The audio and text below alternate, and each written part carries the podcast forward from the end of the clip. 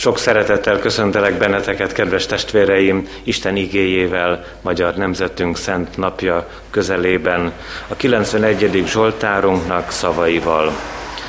Aki a felséges rejtekében lakik, a mindenható árnyékában pihen. Az ezt mondhatja az Úrnak, oltalmam és váram, Istenem, akiben bízom. Mert ő ment meg téged a madarász csapdájától, a pusztító dögvésztől, tollaival betakar téged, szárnyai alatt oltalmat találsz, pajzs és páncél a hűsége. Kegyelem nékünk és békesség Istentől, ami atyánktól, és az Úr Jézus Krisztustól. Amen. Istennek szent igéje szólít meg bennünket, szeretett testvéreim, János evangéliuma 7. részének 14. és következő verseiben. Eképpen szól az ige a felolvasott szent helyről. Már az ünnepi hét fele elmúlt, amikor Jézus felment a templomba, és tanítani kezdett. Csodálkoztak a zsidók ezen, és ezt kérdezték. Hogyan ismerheti ez az írást, hiszen nem is tanulta. Jézus erre így válaszolt nekik. Az én tanításom nem az enyém, hanem azé, aki elküldött engem. Ha valaki kész cselekedni az ő akaratát, felismeri erről a tanításról, hogy vajon Istentől való-e, vagy én magamtól szólok. Aki magától szól, a saját dicsőségét keresi. Aki pedig annak dicsőségét keresi, aki elküldte őt, az igaz, abban nincs hamisság. Nem Mózes adta nektek a törvényt. De közületek senki sem tartja meg a törvényt. Miért akartok engem megölni? A sokasság erre ezt mondta. Ördög van benned. Ki akar téged megölni? Jézus így válaszolt nekik. Egyetlen dolgot vittem véghez, és minnyájan megütköztök rajta. Mint hogy a körülmetélkedést Mózes rendelte el nektek, nem mintha Mózestől volna, hanem az atyáktól van, és szombaton is körülmetélitek az embert. Ha körülmetélitek az embert szombaton, hogy ne sértsék meg Mózes törvényét, akkor miért haraguztak én rám, hogy egy embert teljesen meggyógyítottam szombaton? Ne ítéljetek látszat szerint, hanem hozzatok igazságos ítéletet.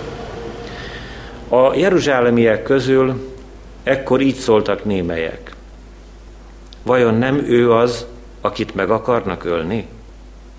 És íme nyilvánosan beszél, és semmit sem szólnak ellene. Talán bizony felismerték a vezetők, hogy ő a Krisztus. Csak hogy róla tudjuk honnan való, amikor azonban eljön a Krisztus, róla senki sem tudja majd honnan való. Amikor Jézus a templomban tanított, hangosan kiáltva szólt. Ti ismertek engem, tudjátok is honnan való vagyok, de én mégsem önmagamtól jöttem, hanem az, aki engem elküldött, igaz. Ti őt nem ismeritek. Én ismerem őt, hiszen tőle származom, és ő küldött el engem. El akarták fogni tehát, de senki sem vetette rá a kezét, mert még nem jött el az ő órája.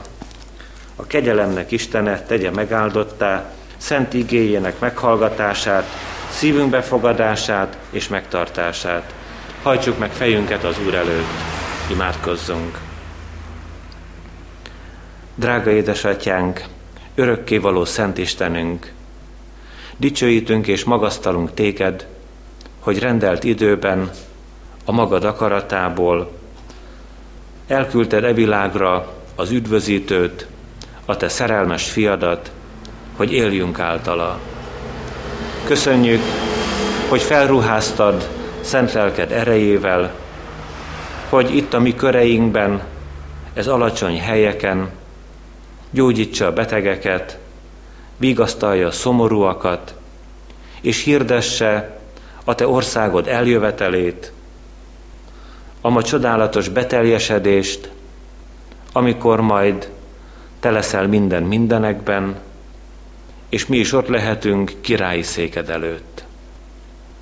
Köszönjük, hogy elvégezte szent munkáját, mert egy volt az akarata a te akaratoddal, mert köztetek semmilyen meghasonlás, semmilyen ellentét nem volt felfedezhető, mindenben úgy tett, ahogyan te kérted őt.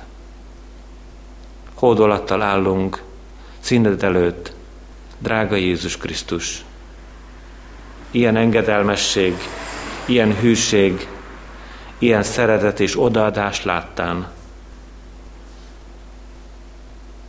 Nehezen találjuk a szavakat dicsőítésedre, magasztalásodra, pedig méltó vagy arra, hogy minden ember felett láthatóvá legyen a te hatalmad és a te erőd.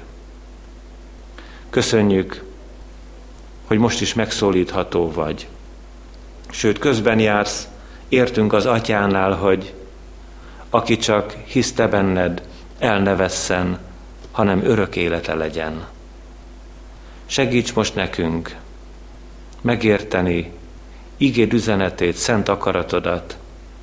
Támogass a te szent lelked világosságával mindannyiunkat, hogy ne kiábrándultan, ne kemény szívvel, és ne reménytelenül térjünk haza a mi otthonainkba, hanem megtöltekezve az evangélium örömével, felszabadultan, veled kibékülve és boldogan.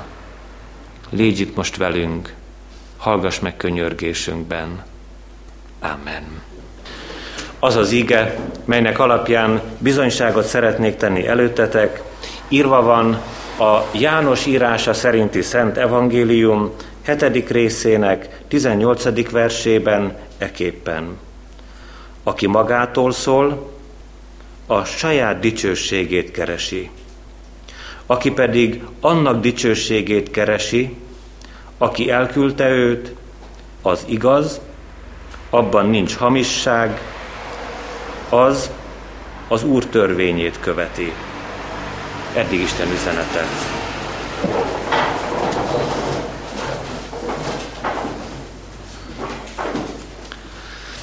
Szeretett gyülekezet, kedves testvéreim! Örömmel és hálaadással vagyunk együtt, ilyen közel, augusztus 20-ához, emlékezve a dicső múltra, évszázadok eseményeire, különösen is arra a most már egy évezreddel ezelőtti eseményre, amikor a magyarság a kereszténység útjára lépett. Valóban hálára indító dolog, hogy államalapító István királyunk elrendelte minden tíz község, közösen építsen egy templomot, hogy Isten házába időről időre összeseregelhessenek azok az emberek, férfiak és asszonyok, akik a hétköznapok terheit hordják, azután természetesen Isten igéjével táplálkozva sok minden más is rárakódott az akkori kor emberére, a templomok körül megépültek a vásári pavilonok is, és ezért lett az ünnepnapunk, amelyiken ma is az Úr Jézus nevében együtt lehetünk, vásárnap, mert bizony jobban érdekelte a tömeget a vásár, mint Isten igéje. A dicső múltra visszatekintve egy ilyen vegyes érzés van a szívünkben. Maga a szó, Isten dicsősége is úgy áll előttünk, mintha megtépázott lenne. Belekeveredik az ember dicsősége, és ott áll az Úr királyi széke előtt az ember, amikor saját magát emeli fel, emeli ki embertársai közül, sőt vetekedik az Istennel. Így most ezen a gyönyörű ünnepen, amelyiknek úgymond előnapja van ma, az Isten dicsőségének a küszöbéig szeretnénk eljutni, mert ha csak az örökkévaló dicsőségéről beszélnénk, nem értenénk a magunk helyét. Nem is lesz idő arra, hogy Isten dicsőségéről bőségesen szóljunk, mert szembe kell néznünk önmagunkkal. Azt mondja Isten igéjében az Úr Jézus Krisztus önmagáról, hogy ő küldött.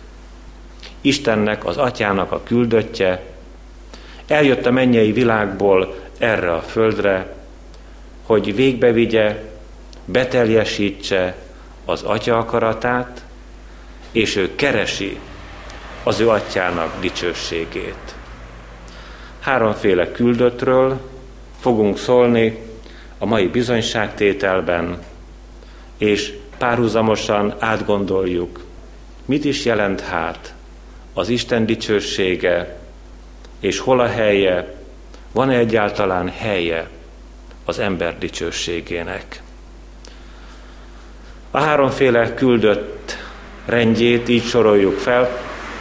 Isten kis küldöttei, Isten nagy küldöttei közül kiemeljük az ige második gondolatában Mózest, és harmadszor az ige utolsó üzenetében Isten legnagyobb küldöttjére, Jézus Krisztusra figyelünk. No hát kik is lehetnek az ige első gondolatában Isten kis küldöttei?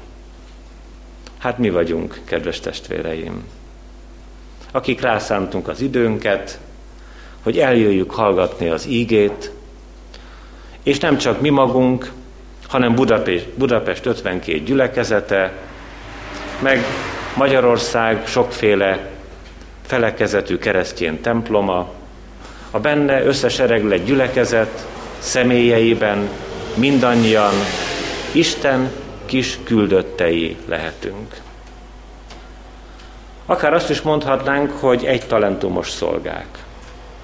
De ha magunk soraiban tájékozódunk, lehetnek két talentumosak, vagy öt talentumosak is, hiszen Isten kis küldöttei rendjében találjuk meg azokat a kiemelt személyiségeket, akiket így ismerünk, hogy ők voltak a mögöttünk levő évtizedekben vagy évszázadokban a mi püspökeink, lelki vezetőink, és miért nevezzük őket kicsiny küldötteknek?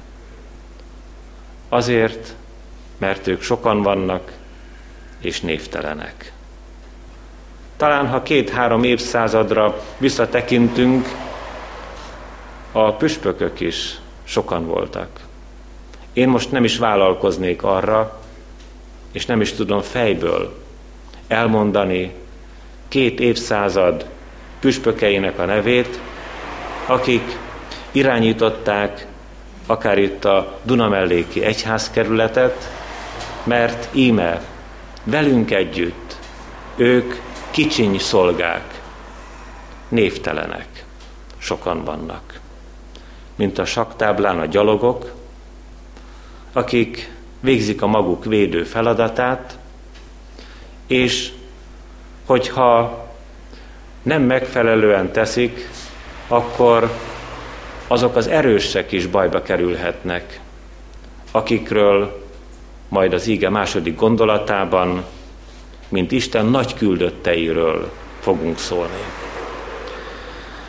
Hát ezek a sokan jelenlévő kisküldöttek, a megszámlálhatatlanok, a névtelenek, néha erőtlenek, csodálatos módon megbízást kapnak az Úrtól.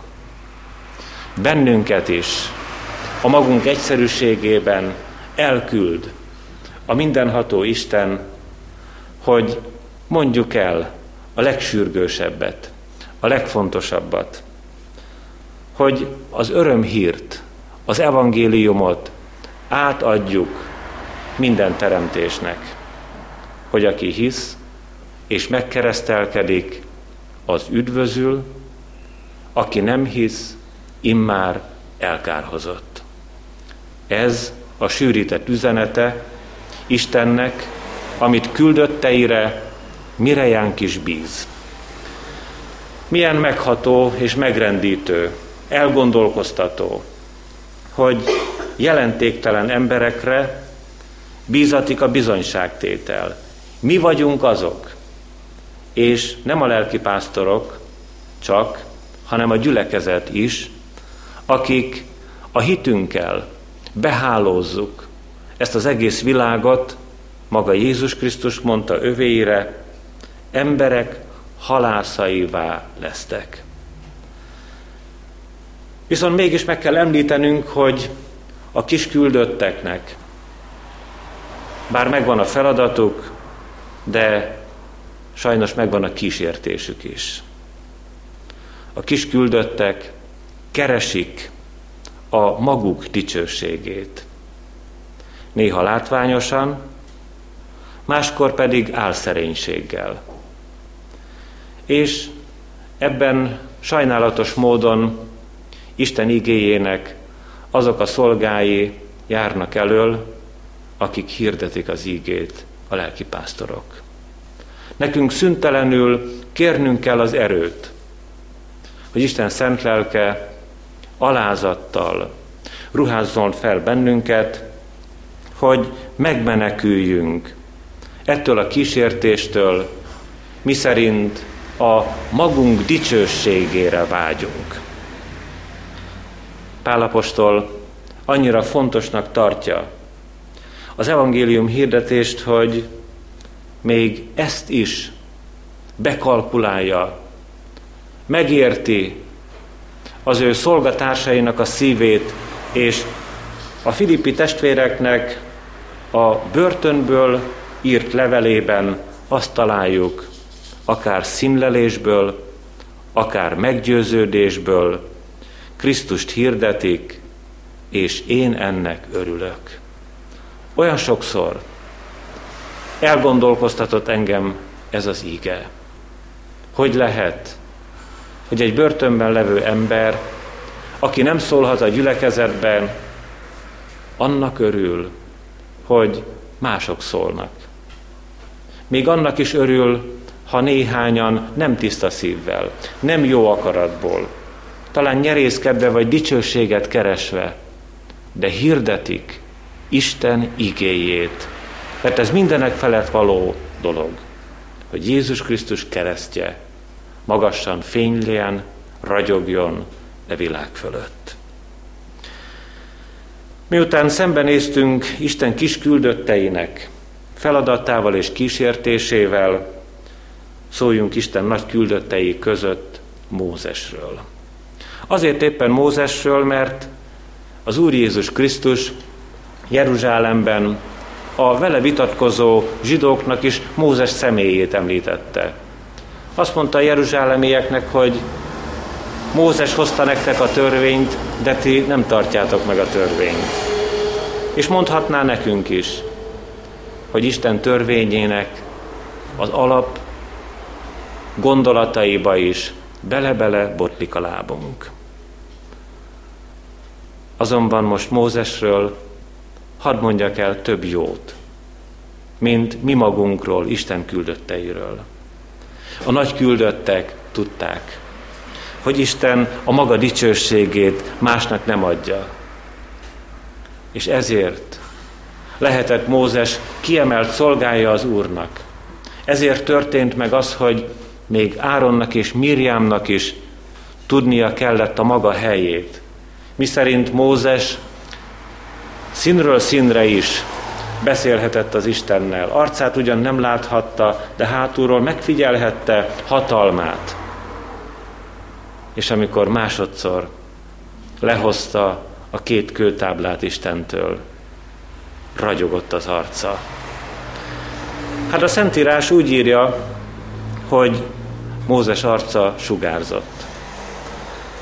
Ez a szó nekünk olyan rossz jelentést hoz, ezért inkább maradjunk az eredeti gondolatnál. A két kőtáblával megérkezve ennek az embernek ragyogott az arca. Ez a ragyogás olyan erős, annyira gyönyörű, annyira tiszta, és olyan hibátlan volt, hogy a kisküldöttek, Izrael népe a szemével nem bírta el ezt a ragyogást. Tudta Mózes. És leplet borított az ő arcára, amikor a néppel beszélt. És aztán, ha bement Istenhez, levette a leplet Isten előtt, ragyoghatott az arca. Mert az Isten szeme elbírta ezt a gyönyörűséget, ezt a tisztaságot és ezt a fényt. Szeretett testvéreim, milyen különös, hogy amikor az ember hozzá nyúl Isten hibátlan igéjéhez, mekkorákat tud tévedni. Amikor a Héber szöveget lefordították latinra, a vulgáta fordítás, az első latin fordítás szerint, ide érkeztek ehhez a szóhoz, hogy Mózesnek ragyogott az arca. És gondolkozott a Biblia fordító közösség, hogy ez a ragyog, ez a Héberben szarvat is jelent. És aztán kitalálta egyik másik fordító, hogy Mózest meg kell különböztetni a többi embertől, és a képzőművészetben mind a mai napig találkozunk Mózesnek az arcával úgy, hogy a fején két hatalmas szarv van. Mekkora tévedés. Mert nem ez a jelentősége ennek a dolognak, hanem a ragyogás. Az Isten szeretetének a csodája, az a mennyei fény, ami meghaladja a napnak a fényét. Ismerte ezt Pálapostól is a Damaszkuszi úton, amikor Jézus Krisztus a maga fényével körülvette ezt az embert. És néhányan ismerik még, akiket Isten lelke kiválasztott, hogy nagy küldöttek legyenek.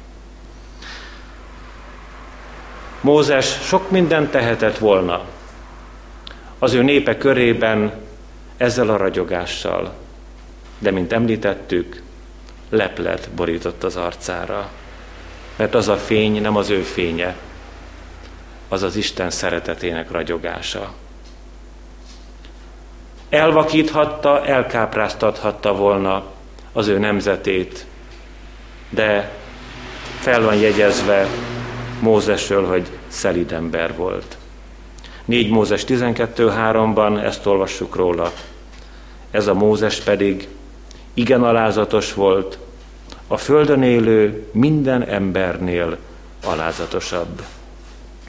Mert Mózes is tudta, hogy hol a határ. És amiről később Péter apostol bizonyságot tesz az ő levelében, az már ismerős Mózes előtt az ő imádságában, a 90. Zsoltárban, amikor a virágzó fűhöz hasonlítja az ember életét, Péter ugyanezt teszi. Hallgassuk csak, mit mond Péter. Mert minden test olyan, mint a fű, és minden dicsősége, mint a mezővirága. Megszárad a fű, és virága elhull, de az Úr beszéde megmarad örökké. Most mi, az Isten küldöttei, akik azzal a kísértéssel küzdködünk, hogy keressük a magunk dicsőségét.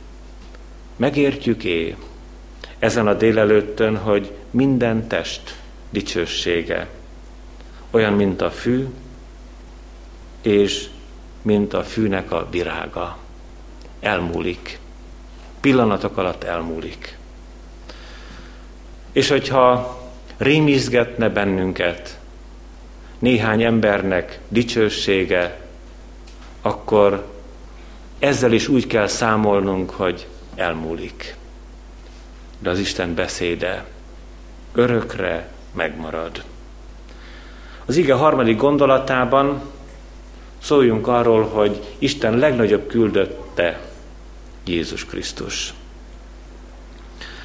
Úgy hallottuk a felolvasott igei versből, hogy Jézus annak dicsőségét keresi, aki elküldte őt.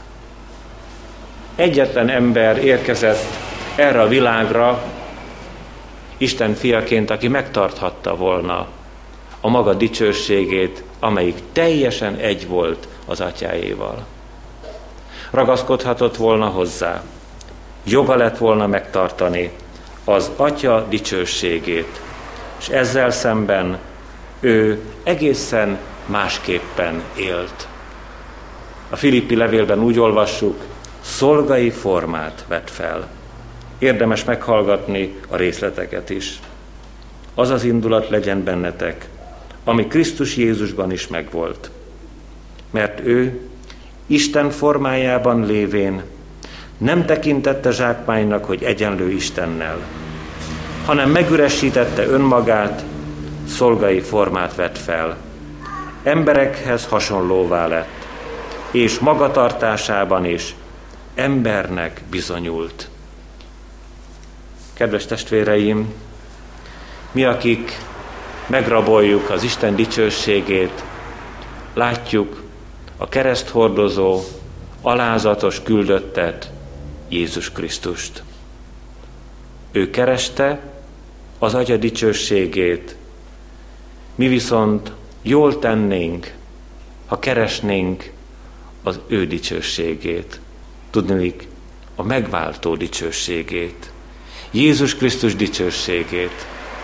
Mert valóságos és állandó dicsőség az, amit ő félretett ugyan, de az Atya megtartotta ebben a dicsőségben. Mire biztat bennünket Isten igéjében újra Péter apostol? Inkább növekedjetek a kegyelemben, és a mi Urunk üdvözítő Jézus Krisztusunk ismeretében. Övé a dicsőség, most és az örökké valóságban. Övé a dicsőség. Vissza tudnánk adni neki. Le tudnánk-e mondani a magunk dicsőségéről, a magunk dicsőítéséről, hogy Jézus Krisztus nagysága, szépsége, gyönyörűsége rajtunk keresztül áradna testvéreinkhez. Mi megtalálhatnánk az Úr dicsőségét, szeretett testvéreim, ha nem foglalna le bennünket saját magunk mulandó dicsőségének hajszolása. Szintén Mózesről írja Isten igéje, amikor Pálapostól foglalkozik ezzel a lepel kérdéssel, hogy a mulandó dicsőség végét takarta el Mózes. Ennek a kiemelt szolgának is a dicsősége véges volt, mert ahogyan vándorlása végére ért, ő is elment eleinkkel, mint ahogyan mi is befejezzük földi pályánkat. És bár kiváló és szelíd szolgája, alázatos gyermeke volt az Úrnak, tudjuk, hogy mégsem láthatta meg egyik bűne miatt az ígéret földjét, hanem egy hegy tetejéről nézhetett be Kánaánba. Mózes is ember volt. Tudomásul kellene vennünk, hogy Jézus Krisztus dicsősége messze felülmúlja minden ember dicsőségét. Most éppen egy nagy ünnep küszöbén vagyunk, és kiváló neveket említhetnénk a magyarság történetéből. István királytól kezdve, Mátyáson és Kossuth Lajoson át Széchenyi Istvánig, és még ezen kívül kiemelhetnénk sokakat és nagyszerűeket, de nekünk nagyon pontosan tudnunk kell, amit megismétlünk újra, Jézus Krisztus dicsősége messze felülmúlja minden kiváló ember dicsőségét. És hogyha éppen a dicsőségben fürdő nagy emberek megértik ezt, akkor helyesen végzik szolgálatukat. És hogyha mi, Isten kis küldöttei is tudjuk, hogy az ő dicsőségét el nem vehetjük, akkor lesz gyümölcsöző és eredményes a bizonyságtételünk. Az Úr szent lelke adja meg ezt minnyájunknak. Amen. Drága édesatyánk, örökkévaló Szent Istenünk, hálatár szívvel magasztalunk téged, hogy megérthettük ezekben a pillanatokban, te a te dicsőségedet másnak nem adod. Nem azért, mert sajnálnád tőlünk, de még fényét sem bírja el emberi szem annak a dicsőségnek, amivel te bírsz, amivel te rendelkezel. Ezért tudjuk, hogy szeretetből, irántunk való kíméletből. Tartod meg magadnak a te dicsőségedet, hogy amíg mi itt ezen a földön, ami kis hitűségünk, bűneink, vétkeink tengerében járunk, sokszor tőled elszakadva, magunk útján, magunk dicsőségét keresve, mégis megtartassunk, és lehessenek pillanatok, helyzetek, amikor elvétetik most már nem a szemünkről, hanem a szívünkről a lepel, ahogyan te ígérted, amikor megtérnek, elvétetik szívükről a lepel. Hogy lássuk a te fenségedet, halljuk a te hívószavadat, hogy értelmünk felfogja igéd üzenetét, hogy te elénk adtad az életet és a halált, és biztatsz, válasszuk azért az életet. Elénk adtad a jót és a rosszat, és szól a te kedves szavad, válasszuk a jót. Köszönjük, hogy reménységet gyújtasz a mi szívünkben, nem csak a mi földi vándorútunkra nézve, hanem arra is, hogy örökkévaló országodban hely vár mindazokra, akik egyszülött fiadnak, az Úr Jézus Krisztusnak nevében hisznek. Segíts élő hitre, és nevében való szolgálatra. Áld meg a te kisküldötteidként az életünket egyszerűséggel, hűséggel, alázattal és szeretettel, hogy egymás különbnek tartva mi magunknál, vigyük a te drága szavadat, bátorításul, vigasztalásul, különösen is olyan helyekre, ahol nagy az inség, fájdalom, szenvedés és szomorúság, és ahol mélyen fáj és sajog a szívekben a gyász, te adj erőt és szabadulást, vigasztalást, bátorítást mindazoknak, akik kérik tőled. Köszönjük, hogy itt lehettünk veled, áld meg egész napunkat, élő szent lelkeddel, és áld meg a mi népünket, mind a 15 millió tagját, bárhol is élnek ezen a világon, anyaországban vagy az országhatárokon kívül, talán kilométereknek ezreivel arrébb, te vigyázz rájuk, a hitükre, és add, hogy sokáig, még az ő utódaikban is magyar nyelven imádjanak, magasztaljanak, dicsőítsenek velünk együtt téged. Kérünk, tarts meg a te kegyelmedben, irgalmas szeretetedben. Amen. Együtt mondjuk el Jézus Krisztus imádságát. Mi, atyánk, ki vagy a mennyekben, szenteltessék meg a te neved. Jöjjön el a te országod, legyen meg a te akaratod, mint a mennyben, úgy a földön is. Ami mindennapi kenyerünket add meg nékünk ma, és bocsásd meg a mi védkeinket, miképpen mi is megbocsátunk az ellenünk védkezőknek. És ne vigy minket kísértésbe, de szabadíts meg minket a gonosztól, mert tied az ország, a hatalom és a dicsőség mind örökké. Amen. Hirdetem nektek az adakozás lehetőségét, tudván, hogy a jókedvű adakozót szereti az Isten. Áldjon meg téged az Úr, és őrizzen meg téged. Ragyogtassa rád orcáját az Úr, és könyörüljön rajtad. Fordítsa feléd orcáját az Úr, és adjon neked békességet. Amen.